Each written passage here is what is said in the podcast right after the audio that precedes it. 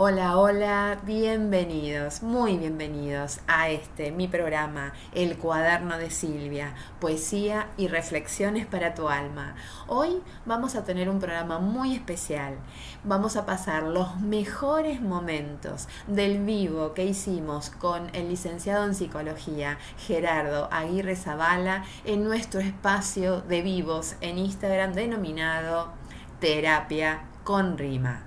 Así que vamos a darle paso a las grabaciones de esos mejores momentos de este vivo por si te lo perdiste, acá podés disfrutarlo. lo logramos.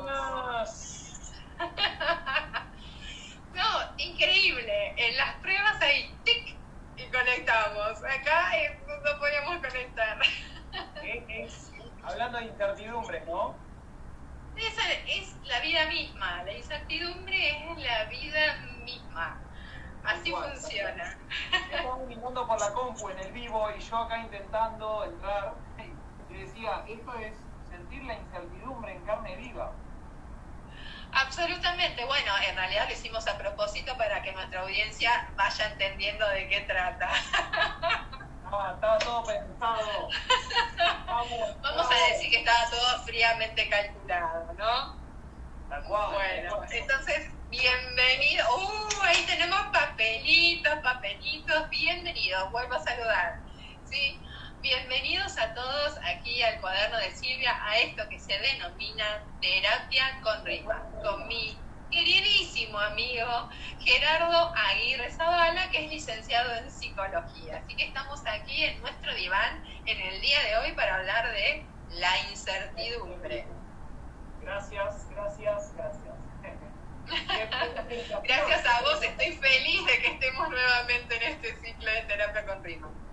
Sí, hacía mucho tiempo que no nos encontrábamos haciendo un vivo eh, y la verdad cuando me hiciste la propuesta nuevamente puse muy contento, ¿no? Uno a veces, por cuestiones de tiempo, de agenda, eh, por ahí no coincide, poder armar eh, una terapia con rima en vivo y, cuando coincidimos realmente es, algo mágico. Es algo absolutamente mágico, la verdad que sí, yo lo siento así, espero que también nuestra audiencia sienta también esta conexión que tenemos, eh, porque es súper importante. Y también me gustaría contarle eh, a, nuestra audiencia algo que nosotros eh, por lo general hacemos y que tiene que ver con el tema de la incertidumbre. Ninguno de los dos, nosotros generalmente hablamos y decimos, hacemos tal día, tal hora, llegamos, podemos. Y cuando logramos coordinar decimos, hacemos terapia con rima, día, hora, vamos a hablar de qué? X, en este caso la incertidumbre, y ninguno de los dos sabe por dónde va a venir, es decir, desde dónde Gerardo va a, proponer el tema, ni cómo yo tengo direccionado, o sea, para nosotros terapia con rima siempre es una total y absoluta incertidumbre, ¿o no? Tal cual. La única certidumbre que tenemos es que nos llevamos genial, que tenemos la... y que somos muy hinchas con el tema de la luz y eso, sí, hay, hay certidumbre pura. Pero después del resto, no se sabe si va a andar internet, no se sabe de qué vamos a hablar bien. El tema sí, lo único que se sabe, pero cómo lo vamos a abordar. De hecho, hubo veces que coincidimos en, eh, lo mismo que, obviamente, que uno prepara el tema previamente, y, muchas veces coincidimos con las búsquedas, con, con la forma de abordarlo, y otras veces nada que ver. Está genial eso. Sí, a mí me parece que es lo mejor que nos puede pasar, ¿no? En muchos sentidos, porque también tiene que ver con que eso enriquece nuestra vida y a veces uno piensa que si no tenemos todo calculado, no tenemos todo proyectado, no sabemos qué pasito tras pasito tenemos que dar, es como que algo bueno no puede pasar, ¿no?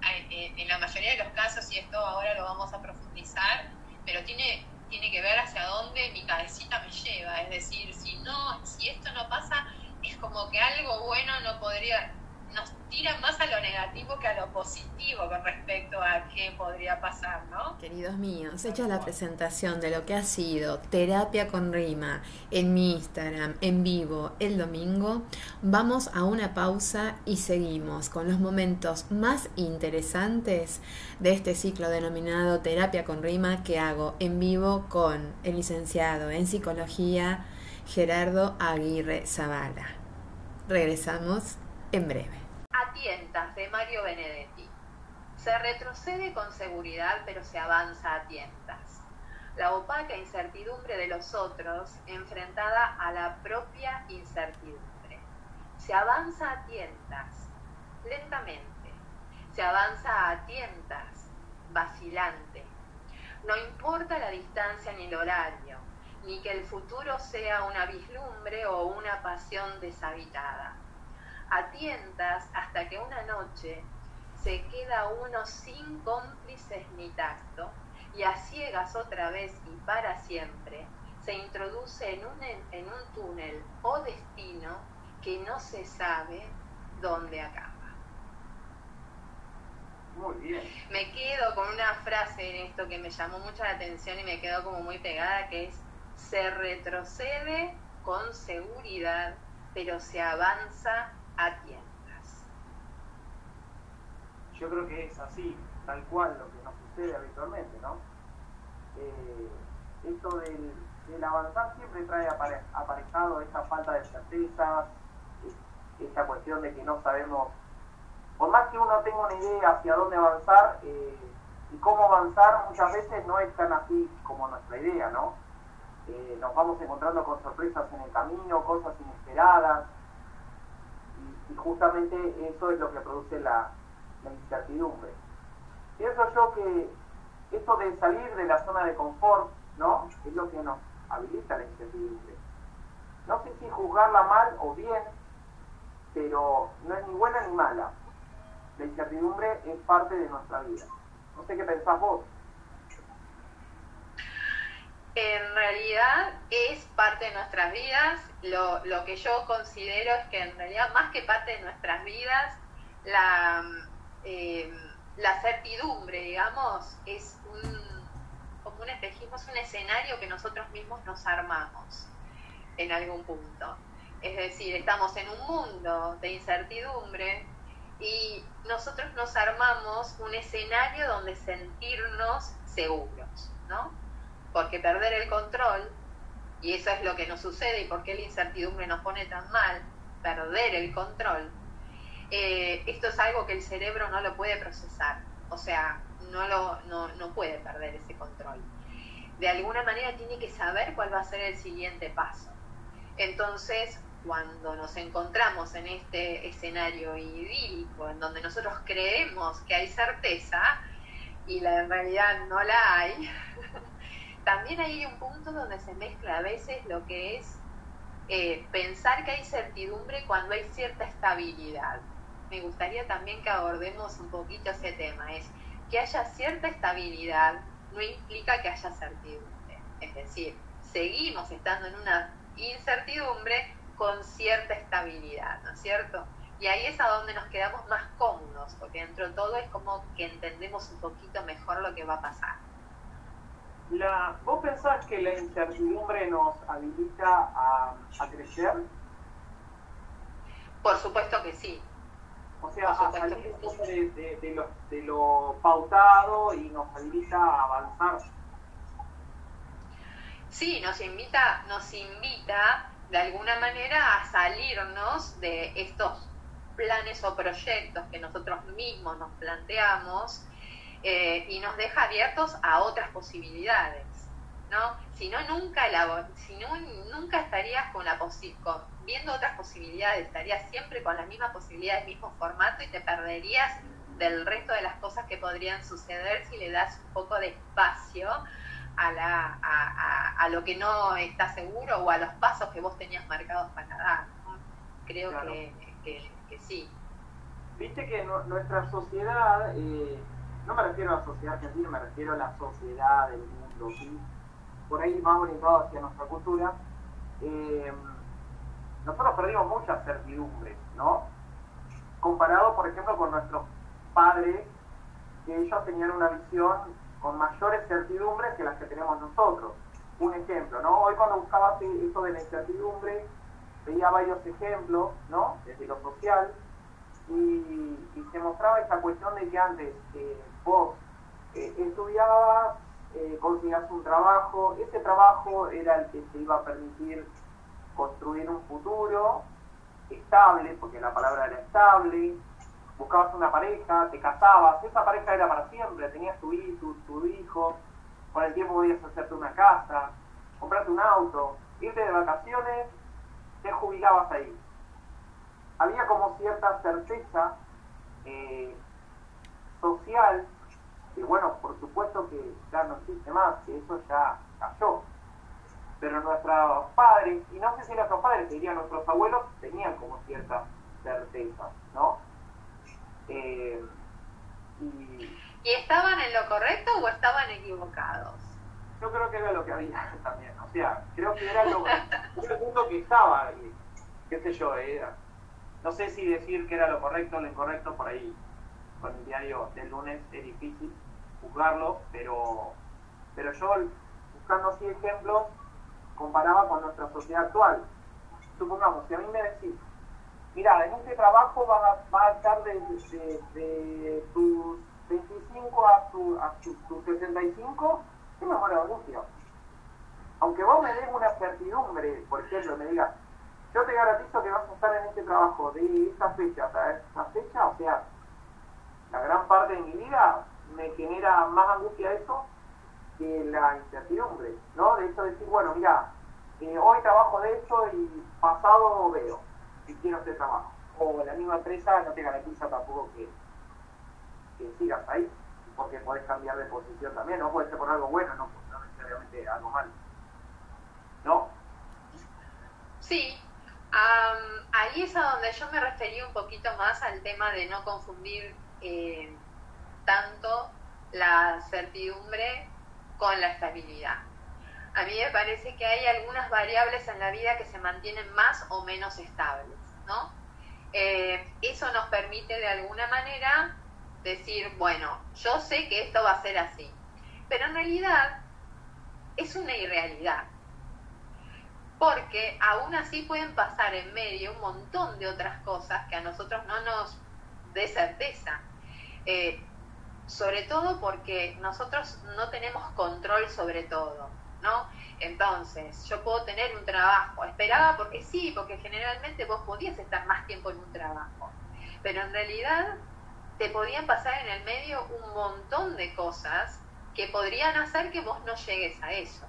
Que no tiene que ver con el trabajo en sí mismo, sino con factores personales, factores sociales, eh, una enfermedad en la familia, o me iba a subir al bus y le erré al escalón y me fracturé una pierna. O sea, hay un montón de factores que hacen que eh, esto sea como un escenario que se arma a la mente porque hay variables más estables, ¿sí?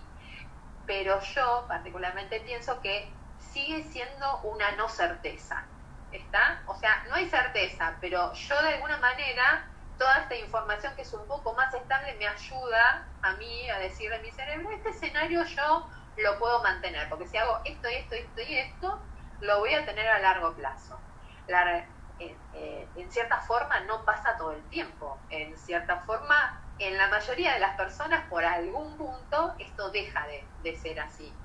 Entonces a veces la información con la que contamos, porque creemos que se van a mantener en el tiempo, son las que nos dan cierta tranquilidad porque se mantienen estables, pero no son ciertas. Eso es lo que yo creo, que en realidad no son ciertas. Eh, o sea, no son certezas, no son certezas. Un día cierra un banco y vos fijate lo que sucede cuando de pronto una entidad o, una empresa o algo de gran envergadura, y lo digo de gran envergadura porque porque te da certeza, porque como es de gran envergadura y, y tienes muchos ingresos económicos y qué sé yo, lo más probable es que se mantenga en el tiempo. Y de pronto un día se queda toda la gente en la calle. ¿Esto qué produce al ser humano en ese momento? ¿qué le produce al ser humano el hecho de algo que vos decís era tan cierto? Ahora, ¿era cierto? No, había más posibilidades que porque mis variables eran más estables. Pero la certeza absoluta de que eso fuera así es no. Existe la posibilidad de que algo no pase. Si nosotros no nos preparamos para eso, somos cada vez más frágiles ante la incertidumbre. ¿No? Eh, primero voy a saludar a Marta, Marta, que, es española y vive en Argentina. Y ahí estoy diciendo hola. ¡Eh! Eh, Bienvenida, Marta, Dip. Hola, Gerard, ahí, ole, ole. ole, ole. Bien, buenísimo. Sí, me, hace pensar de que no sé si estamos preparados para justamente. No, perdón, no todo el mundo recepciona de la misma forma, ¿no? Cuando hay un cambio tan brusco, ¿no? Tal como, por ejemplo, no sé, tenías un laburo en una empresa que parecía sólida y de repente te quedaste en la calle. Eh, cómo que no todo el mundo está preparado para enfrentar, digamos, también eso, ¿no? Eh, y ahí hablamos de recursos psíquicos. A ver, muchas personas, y la mayoría de las personas atravesamos por cuestiones que nos irrumpen, que no, no, no necesariamente tienen que ser ni malas ni buenas, sino cosas que nos irrumpen, ¿no? Ejemplo, no sé, eh, de repente estás en tu trabajo y te ascienden, pero te pasan a otra categoría por decir algo bueno, y nos irrumpe, o sea, decir, pero pará, yo no, era mi idea, no pensé que eso iba a suceder y sucede. O al revés, o decir, saliste de tu casa, pisaste mal, te quebrás. ¿No? Cuestiones que nos irrumpen. Y no todo el mundo tiene como recursos psíquicos para poder enfrentar estas cuestiones. A veces hay que generarlos, ¿sí? Y por supuesto que ahí aparece la angustia muchas veces, eso es lo que a la gente por ahí le, incomoda, le jode, es fea la angustia, pero necesaria, porque esa angustia va a mover para que se generen recursos o para que usen los tuyos para poder enfrentar esta nueva situación. Y otra gente que la deja arrasada, ¿no? Eh, en muchos casos y la deja totalmente y tengamos en cuenta que una de las cosas que se pueden producir son inquietud, ansiedad, eh, estas eh, inseguridad, ¿no es cierto? La falta de control provoca bastante inseguridad. Y también otro de los factores es el miedo, que, para, que es paralizante, nosotros lo sabemos. Entonces el hecho de paralizarnos un poco con respecto a, a lo que nos está pasando. ¿Por qué? Porque no tengo esta certidumbre.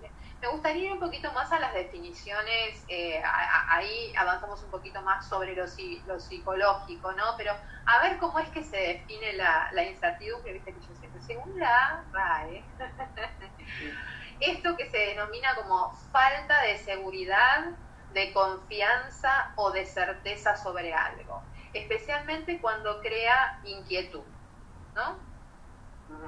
Porque a veces puede ser que no tenga certeza sobre algo, pero no me importa. O sea, no sé, no tengo certeza si la heladería de la esquina va a abrir, pero la verdad me importa. No te, abre o no abre. No te, sí, no te genera En este momento no me estaría preocupando. Em, eh, también es la falta de certidumbre. Y la certidumbre es la certeza. Y la certeza es el conocimiento seguro y claro que se tiene sobre algo. Entonces ahí es a donde, en, líneas generales, etimológicamente hablando, entramos en esto de que es la incertidumbre. Tengo una pregunta, Gerald. ¿La incertidumbre se encuentra en mi entorno o está dentro mío? Uh, qué buena pregunta, ¿eh? Me la tiraste ahí. Y yo creo que está dentro mío la incertidumbre porque el que le falta la certeza es a mí. El, entorno es el entorno. Por supuesto que influye, no es que uno es un ser o un ente apartado del entorno, ¿no? No es ajeno a lo que sucede, pero es dentro de uno.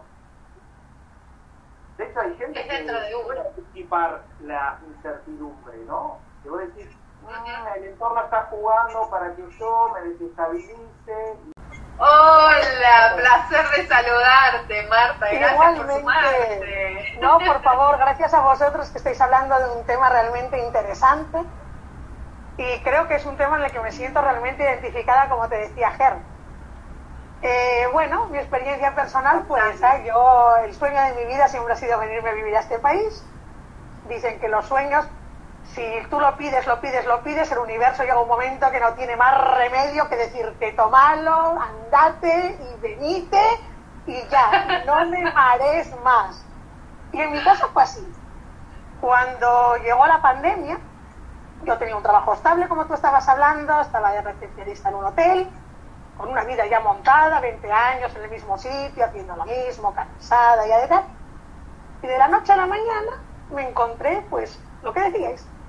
Se cierra el hotel, llega una pandemia, se termina el trabajo, se termina todo y, y te encuentras con el cielo arriba y la tierra abajo. Y dices, ¿y ahora qué? Bueno, pues esa era la cosa que yo decía. Claro, eso es cuando yo dije, mm, ¿para qué vivir tanto en el futuro? Tengo que vivir el ahora. Lo que tengo que hacer es ahora mismo.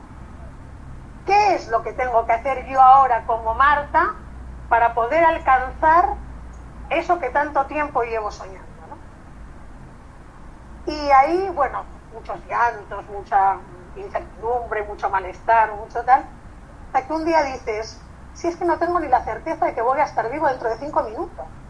Por lo tanto, vivo el presente, vivo el ahora. Y lo que estabais hablando, o sea, ahora estoy bien, fenomenal.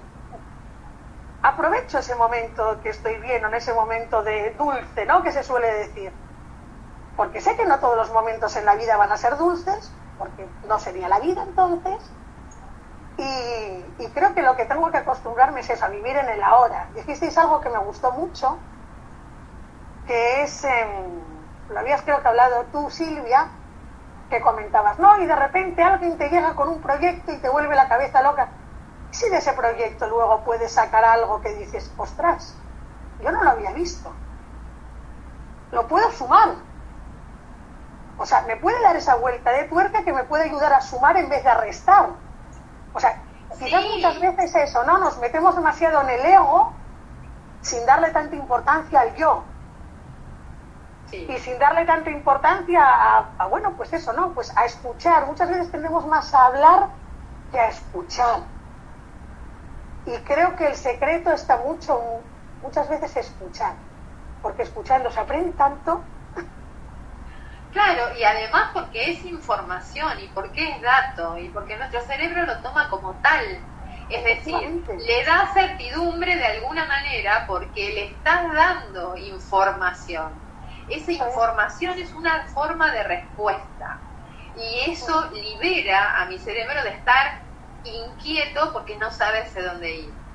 Eso es, es muy importante lo que vos decís, porque lo decís desde la vivencia, ¿no? Pero hay un, camino lógico dentro de nuestro circuito cerebral que lo que hace es estar mirando cuál va a ser mi siguiente paso. Si yo lo único que hago ante eh, el campo que tengo hacia adelante. Y digo, eh, no sé, no sé qué va a pasar y todo lo que le digo a mi cerebro es no sé lo que va a pasar, en vez de entender que estoy en un momento X donde no sé exactamente qué va a pasar pero empiezo a buscar información, empiezo a tomar una acción, empiezo a ver qué caminos, qué otros caminos puedo tener, o incluso pensar por qué lo que no, no salió bien, eh, por qué razón no salió bien. Le empiezo a dar información a mi cerebro para que empiece a trabajar sobre ese siguiente paso. Y ya me baja, no desaparece, no desaparece porque todavía estoy en el periodo de incertidumbre, pero empieza a bajar empieza a bajar esta inquietud, porque me puse a hacer, me puse a darle información, me puse a darle una perspectiva de cuál podría ser el siguiente paso. Eso es lo que hiciste vos sin darte cuenta, o en una forma, digamos, no, no, no tan eh, yendo a la, a la ciencia o a la neurociencia. Pero fíjate cómo vos misma lo expresás como esta cosa de, de calma, porque cuando lo expresás es decir, un desastre, me sentí así, así, y, y, a, y a continuación es tu sonrisa, ¿entendés? Que ya está expresando el... Claro. Como igual resultó en otra cosa. claro, me, eh, me ayudó mucho eso de, eh, estamos como acostumbrados a tener cosas, hacer cosas, ser, y, y yo creo que es al contrario. Tengo que ser para poder hacer y luego poder tener. Entonces creo que estamos como acostumbrados a vivir al revés. Tengo que tener tantas cosas ciertas para hacer estas otras y entonces luego ser no sé qué otra cosa. Creo que sería el contrario. Tengo que aprender primero a ser para poder hacer y luego como recompensa poder tener. Entonces, bueno, a mí me ha ido bien haciéndolo así, de esa manera, ¿no? O sea, eso te digo, te lo veo en tu sonrisa. Eso es uno de los tips que podríamos darle a la audiencia con respecto a una de las formas de poder afrontar la incertidumbre, que es muy, pero muy positiva. Sí, porque muchas veces es eso, ¿no? O sea, dices, por ejemplo, ¿no? Eh, tengo que tener plata para hacer tal cosa y así ser el dueño de un club de golf en yo que sé dónde. No, macho, primero tienes que ser la persona organizada que quieres ser para poder hacer esa acción que te lleve a tener ese sueño y poder cumplirlo. Entonces, bueno, yo creo que vivimos como un poco en el al revés. Tengo para qué, para luego muy ser. futuro, ¿no? Efectivamente, por eso te digo que creo que trabajar en el presente y, y, hacernos el presente, o sea, aprovechar el ahora, el carpe diem, vive el momento, porque nadie sabe realmente si va a haber un momento más. Aprovecha el ahora, aprovecha el momento de ahora Aprende del momento de ahora, saca experiencias del momento de ahora. Sacamos experiencias del momento de ahora y eso, me, eso me encantó. Vivir el ahora también me encantó, es decir, no estar tanto con la cabeza en el futuro, sino disfrutando del presente. Porque el futuro Ahora, sí que es también es cierto que para poder lograr algo también tenemos que ponernos un objetivo que a veces son a plazos un poco más extensos, ¿no? Efectivamente. Cuando hablamos de estos plazos más extensos, yo creo que viene muy atado a lo que vos decís con respecto a las metas, ¿no?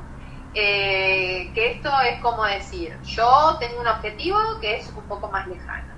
Ahora, eso está ahí, hacia ahí voy. En el medio voy a tener metas, ¿no? Y las metas, cuanto más cortas y más dependan de nosotros, mejor. Entonces yo sé que hoy me levanto sabiendo que quiero llegar allá, pero que hoy el pasito que tengo que dar es este. Totalmente. Este. Hoy doy este paso. Mañana este otro. Entonces Mañana será otro día. Es muy importante para bajar este tema de, de si va a pasar o no lo que estoy soñando. Lo que estoy soñando, porque si no también reducimos los sueños, ¿no? Eh, y también puede ser que vivamos 100 años. Entonces, poder decir, algo que yo me imagino a lo que quiero llegar. Entonces Efectivamente. a ver, tengo, podemos soñar, podemos volar, podemos, pero ¿sabés qué es lo que me llama a mí mucho la atención? Es que nunca está dentro de nuestro mismo sueño la posibilidad de que no pase. Es como cuando armamos nuestro propio sueño, tenemos también que pensar en la posibilidad de que no pase, porque así preparamos también a nuestra cabecita para eso. Y también hay algo muy importante que es, no puede, o sea, eh, lo digo porque lo he visto mucho y calculo que todos podemos haberlo vivenciado con algunas personas o por ahí nos pasó a nosotros mismos, esto de que si yo no llego ahí es como la muerte. Digamos una competencia, estos que son muy competitivos, que están, están en una olimpiada, lo que fuera. fíjense que hay gente que llega a suicidarse por no poder cumplir con ese objetivo del primer lugar, ¿no es cierto? ¿Por qué? Porque no se plantean la posibilidad de que no pase, ¿está? Y eso no plantearse la posibilidad de que no pase no prepara mi cerebro, es decir, si yo ante la posibilidad de que no pase, preparo un plan B y digo, no, si no pasa mi plan B, podría ser este, este y este, mínimo, cuando no sucede, aunque igual voy a sentir el cimbronazo, mi cabecita dijo, ah, bueno, pero para, tengo un siguiente paso. Entonces estás como más calma, como más relajada. Ahí entonces, eh, vida mía, te doy espacio para, para tu cierre. Sí, no, no, bueno, eso de lo que, lo que estamos hablando, de esto de, capaz de vivir el, presente, me gustó esto también de, poder eh, siempre tener capaz eh, en lista algunos factores que pueden influenciar en el trayecto de cumplir alguna meta. Eh, no, nada más que eso, por ahí. ¿Vos tenés algo así para dar un, cierre? Eh, bueno, sí, o sea, no, no, hacer como este repaso, ¿no? De como cuáles son los tips, es primero reconozcamos, aceptemos y le damos tiempo a lo que nos pasa con respecto a la incertidumbre. Muchas veces no nos damos cuenta que la tensión, la falta de control, esto que nos desestabiliza, el estrés y qué sé yo, viene porque no estamos teniendo certezas. Primero, es muy bueno y es importante que lo reconozcamos. Nada que no reconozca somos capaces de poder accionar sobre eso, ¿no? Y después, no tratar de resolverlo a tontas y locas. En principio, es darse tiempo para sentir la emoción que nos provoca. Nos damos tiempo para sentir esa emoción, ¿sí? Y tomamos, digamos, los caminos que, que nos sirvan para poder salir de eso. Eh, estar más presente en el presente estaba dentro de mis ítems, así que lo que dijo Marta estaba dentro de lo que esperaba dar yo como tips de cierre, así que estábamos totalmente en sintonía. Es decir, cuando siento todas estas cosas de incertidumbre, esto que me provoca la incertidumbre, chicos, ahí me pongo en el día y resuelvo lo del día hasta que voy de nuevo acomodándome para pensar un poco más a, largo plazo. Que nuestro escenario, proyecto, planificación tengan siempre un plan A, B, C y D, siempre, ¿sí? Que siempre la vida nos da oportunidades para salir por un montón de aristas. Si nosotros no observamos esto, estamos equivocando la forma de planificar dentro de lo que es algo que nunca es una certeza. Entonces eso nos da amplitud. Iba por acá, este no me salió, pero tengo este otro que está. O sea que si tengo un, en paralelo alguno, hasta eso estaría bueno, ¿no? Digo en todos los ámbitos, ¿eh? proyecto amoroso, proyecto de trabajo, proyecto de, eh, social, lo que sea, lo que sea. Todos si tenemos siempre como en paralelo algo y un plan B, siempre mi cabeza lo va a recibir diferente porque ya estaba preparado para eso, ya estaba preparado para eso. Y muy importante, eh, aceptar riesgos. También hay que aceptar riesgos. La vida Por supuesto. Esto, ¿no? Riesgos. Siempre va a haber riesgos. Es algo que lo tenemos que tener bien claro, ¿no? A mí me gustaría cambiar la palabra riesgo por variables que pueden hacer que se modifique lo que tenía pensado, ¿no? porque cuando le pongo una palabra de connotación negativa, mi cabeza también reacciona automáticamente a eso. El riesgo, o salió mal, o cuando, por ejemplo, yo le decía a mis equipos cuando trabajábamos, ¿qué vamos a hacer? No, bueno, vamos a hacer la planificación de cómo va a ser todo el tema de riesgo. Riesgo no, de cuáles son las variables que pueden aparecer que hagan que no se cumpla lo que tenía planificado. Que no se cumpla lo que tenía planificado pero no como un riesgo, porque precisamente ahí está en cómo voy a hacer. Y mi cabeza funciona así, uno dice la programación, ¿no es cierto? Yo soy programadora también, entonces vos decís, vos siempre tenés los puntos, vos vas programando y le decís la secuencia que tiene que hacer. Algo que pasa en, programación es este famoso if, ¿qué pasa si? Entonces, si el usuario entró esto, hago esto, si el usuario entró esto, hago esto, ¿y qué pasa cuando no tuve en cuenta algo que el usuario hizo? Si lo programé mal, mi programa se estanca, se queda helado, porque no tiene, no le di ninguna función que hacer si lo que entró como dato fue algo que no esperaba. Un programa bien hecho lo que hace es, no, no encontró, o sea, ¿qué hacer con este dato? Lo mando a un lugar a donde yo pueda evaluarlo. Mando un cartel y diga, un cartelito, viste, cuando dice, bueno, este dato, no se queda helado, hace una acción y después veremos cómo lo resolvemos. Pero le damos un camino. Si no le damos ese camino, así como es el programa y como funciona nuestra cabeza, lo que pasa es, el siguiente paso es la nada misma. No sabe a dónde ir. No entiende porque yo no lo tenía previsto. Entonces es solo algo que no tenía, que, no tenía previsto, a lo cual le voy a tener que dar una cierta certeza. por un pequeño momento, digamos, ¿no? Entonces me parece que eso también está bueno pensarlo de esa manera como para darle una vuelta de rosca. Eh, lo que vos decís es tal cual, el riesgo, pero para que sea en positivo es pensemos que puede no pasar como lo tenemos pensado. Eso es un riesgo. ¿sí? Pero te lo pienso en positivo, mi cabeza lo recibe mejor. Eh, y ojo con el exceso de información, el exceso de respuestas, el exceso de todo, porque eso también tiene que ver con que, bueno, para darme certidumbre, entonces empiezo a buscar más información, más cosas, más esto, más lo otro, ¿y qué pasó? Me mareé más, entendí menos y sigo más varado. Bueno, esos son los, los, tips que se me ocurrió. Después lo que es importante que sepan, ¿en serio?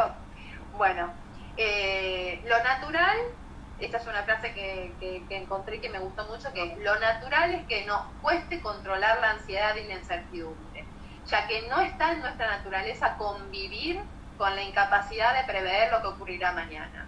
Así que no se sientan mal por sentirse mal, ¿sí? Y después, eh, para cerrar, gente linda, es ¿qué pasa si no sé qué va a pasar? No pasa nada. No pasa nada si no sé qué es lo que va a pasar. Si estamos, como decimos, en el presente y sabemos de qué se trata, no pasa nada. Pero a su vez pasa todo, porque afuera hay un mundo lleno de posibilidades entonces, en ese, eh, eh, entre lo que no pasa, entre que sí sé qué pasa o qué no pasa, tenemos la posibilidad de ver, de ir más allá, de entender y de tener un montón de otros planes. Siempre, siempre teniendo en cuenta que algo puede fallar. ¿Sí? Bueno, gente linda, esto fue Terapia con Rima con mi queridísimo amigo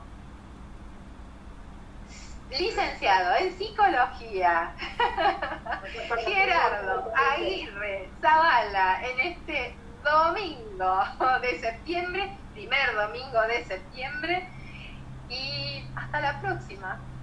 Nos vemos, gracias gente, gracias por todos los mensajitos, por la buena onda y gracias a vos Silvia, que vos sos eh, la, que siempre guía este espacio y, la anfitriona, así que te adoro, querido. Hasta la próxima. Y pronto. Esta vez no cortamos terapia con rima, ¿eh? Ahí vamos, vamos con ritmo. Besos. Besos enormes. Gracias a todos los que se conectaron.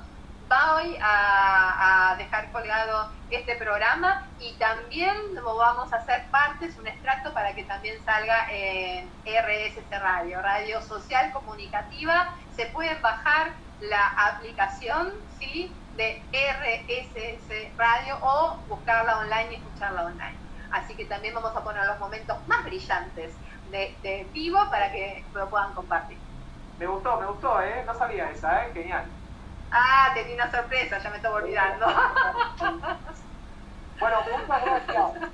Los queremos. Gracias. Gracias a todos. Besos. Espero hayan disfrutado de este programa. Nosotros nos divertimos muchísimo haciéndolo. Gracias por estar ahí del otro lado siempre. Y escuchando el final, quiero hacer una pequeña aclaración para que no queden ahí dudas.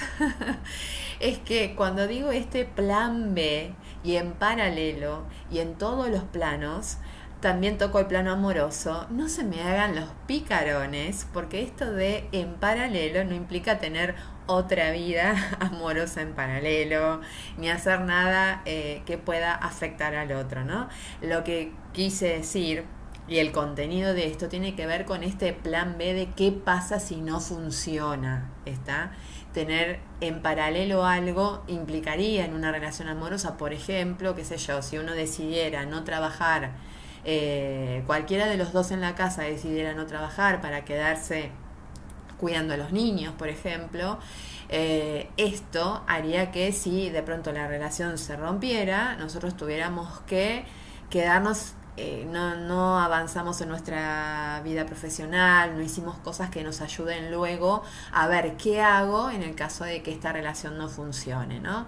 Entonces tener un plan B, estudiar algo o a su vez poder trabajar algún tiempito desde la casa, lo estoy diciendo a modo de ejemplo, pero lo que quiero decir es algo que no nos deje totalmente eh, despojados, ¿no es cierto?, de un plan y que podamos hacerlo en este paralelo, es decir, bueno, yo sé que si esto no funciona, estuve dando en paralelo los pasitos por lo menos para aliviar lo que va a pasar si esto no funciona. Bueno, no les doy más lata, el, programa que eh, me queda muy poquito tiempo, así que quería saludarles y aclarar esto. Los quiero, gracias a estar, por estar ahí del otro lado. Les pido porfi que me sigan en Instagram, que recuerden el cuaderno de Silvia con guiones bajos intermedios. Ahí van a poder ver todo el material que generalmente sube, mis poesías, los vivos eh, y programas especiales. ¿sí? Les dejo un beso enorme y hasta el próximo martes a las 20 horas aquí por el cuaderno de Silvia en RSC Radio. Escucha, escucha cosas buenas.